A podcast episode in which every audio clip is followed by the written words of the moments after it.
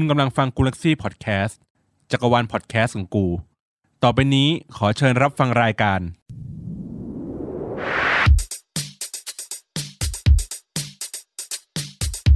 ิญรับฟังรายการอัปทูกูอัปทูเดต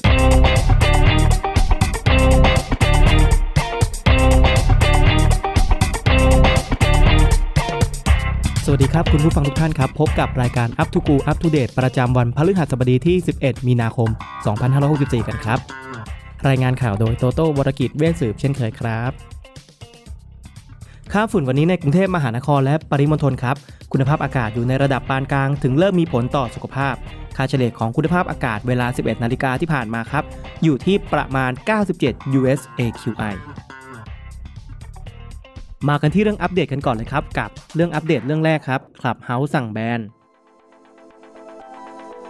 หลังจากที่ทาง Clubhouse ได้มีการออกมาตรการแบนผู้ใช้งานไทยแล้วครับจากการละเมิดกฎของทางแอปพลิเคชันเองและหนึ่งในนั้นครับก็คือ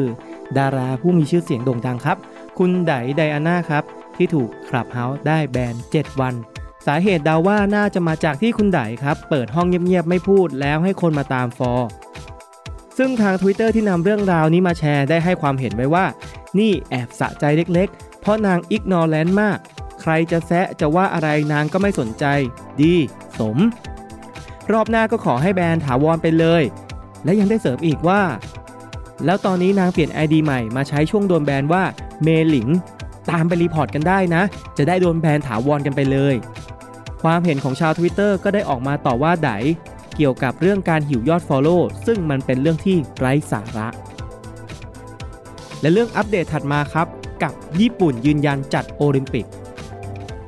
รัฐบาลญี่ปุ่นที่ตัดสินใจจะจัดการแข่งขันกีฬาโอลิมปิกเกมในวันที่23กรกฎาคมถึงวันที่8สิงหาคมนี้ครับ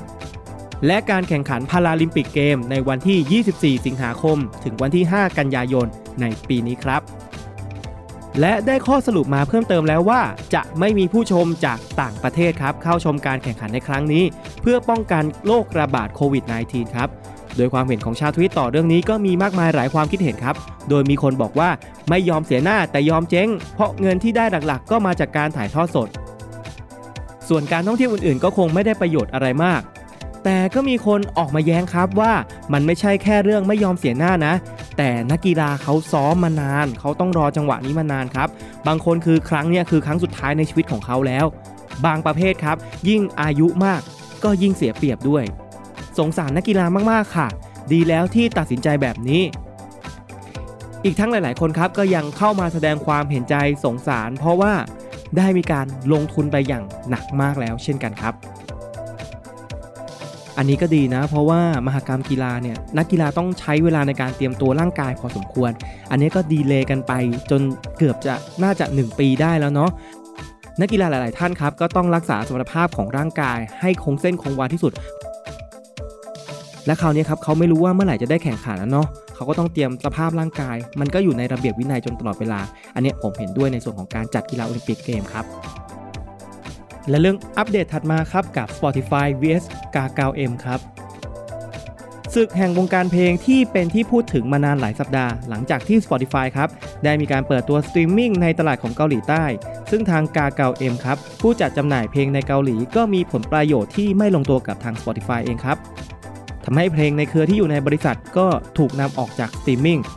ซึ่งคนเกาหลีครับไม่ได้เดือดร้อนอยู่แล้วเพราะว่ามีช่องทางสตรีมมิ่งที่มากมายอยู่แล้วภายในประเทศครับแต่มันเป็นปัญหาสำหรับแฟนต่างชาติที่ไม่สามารถฟังเพลงเหล่านั้นได้อีกและก็เกิดกระแสดราม่าใน Twitter ช่วงหนึ่งครับจนเช้าวันนี้ได้มีข่าวดีออกมาแล้วครับว่าทั้ง2ฝ่ายได้มีการตกลงผลประโยชน์ร่วมกันอย่างลงตัวแล้วซึ่งทำให้ชาวเน็ตแฟนคลับต่างประเทศเองก็ดีใจกันเป็นอย่างมากครับโดยมีคนวิเคราะห์ไว้ว่าถ้าทั้ง2ฝ่ายยังคงงัดข้อกันเองแบบนี้ไม่ได้มีฝ่ายไหนได้ประโยชน์เลย Spotify เองก็เสียลูกค้าในต่างประเทศKakaoM เองก็จะเสียลูกค้าที่เป็นค่ายเพลงต่างๆในประเทศครับที่จะต้องมองหาผู้จัดจำหน่ายเจ้าอื่นที่พอมากกว่าและมาดูเทรนด์ Twitter ประจำวันที่11มีนาคม2564กันครับกับ Hashtag สรุปเราใช่คนที่คุณตามหาไหม Hashtag อันดับ1ในช่วงสายของวันนี้ครับเป็นเรื่องของ Joy Radar ซึ่งเป็นแอปพลิเคชันที่ให้ผู้คนเข้าไปแต่งนิยายแชทของตัวเองหรืออ่านนิยายแชทที่คนอื่นเป็นผู้แต่งได้ครับ ซึ่งเรื่องที่ถูกพูดถึงในตอนนี้คือเรื่องสรุปเราใช่คนที่คุณตามหาไหมโดยในแฮชแท็กก็มีการพูดถึงเรื่องราวในนิยายมีการถกเถียงกันของเหล่าผู้อ่านและบอกเล่าบทสนทนาที่ตัวเองประทับใจเป็นการแชร์เรื่องราวในนิยายให้กับคนอื่นได้รู้นั่นเองครับและเทรนด์ Twitter ต่อมาครับกับเมียนมาแฮชแท็กมาแรงวันนี้ครับมีคนทวิตไปแล้วมากกว่า 400,000 ทวิตกับเรื่องการเมืองในประเทศเมียนมาที่ตอนนี้รุนแรงขึ้นขยายวงกว้างมากยิ่งขึ้นครับและได้มีการยกระดับไปถึงการแบนสินค้าจากจีนซึ่งเป็นประเทศที่สนับสนุนการรัฐประหารในครั้งนี้ด้วยครับอีกทั้งรัฐบาลที่มาจากรัฐประหารยังถูกคว่ำบาตรจากสหรัฐอเมริกาอีกด้วยครับโดยในแท็กนี้ก็มีคนเข้ามาอัปเดตข้อมูลในประเทศเมียนมาตลอดเวลารวมทั้งสื่อต่างๆของต่างประเทศด้วยและในช่วงหน้าพบกับหัวข้อสำคัญประจำวันพฤหัสบดีที่11มีนาคมกันครับกับหัวข้อเด็ก18ฆ่าเผาแฟนสักครู่เดียวครับ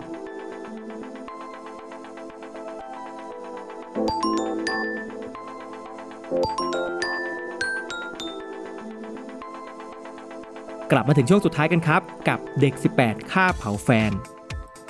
มีผู้ใช้ Twitter รายหนึ่งครับได้แชร์เรื่องราวข่าวเกี่ยวกับเด็กนักเรียนวัย18ปีฆ่าเผาแฟนตัวเองโดยถูกรีทวิตไปมากกว่า 65,000 ครั้งครับโดยในข่าวจากทางไทยรัฐทีวีได้รายงานว่านักเรียนหนุ่มวัย18ปีที่วังทองพิษณุโลกครับก่อเหตุพิศวาสฆาตกรรมแฟนสาวจากความหึงหวง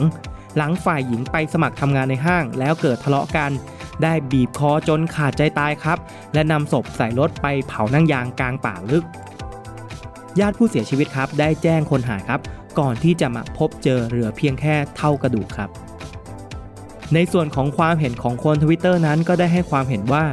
เด็ก18บีบคอแฟนพอตายยังเอาไปเผานั่งยางแถมกลับไปนั่งเรียนได้ตามปกติเป็นอาทิตย์นั่งดูแฟนตัวเองไหม้จนเหลือแต่กระดูกได้นอกจากนั้นยังมีคนเสริมอีกว่าไม่ใช่แค่เด็ก18ค่ะเราไปรับฟังเขาเล่าคดีเด็ก13ฆ่าเด็ก14เพราะแค่อยากฆ่าแล้วพอพิจารณาคดีคือน้อง13ศาลตัดสินแบบไม่เป็นธรรมเลยเพราะว่าเขาเป็นเยาวชน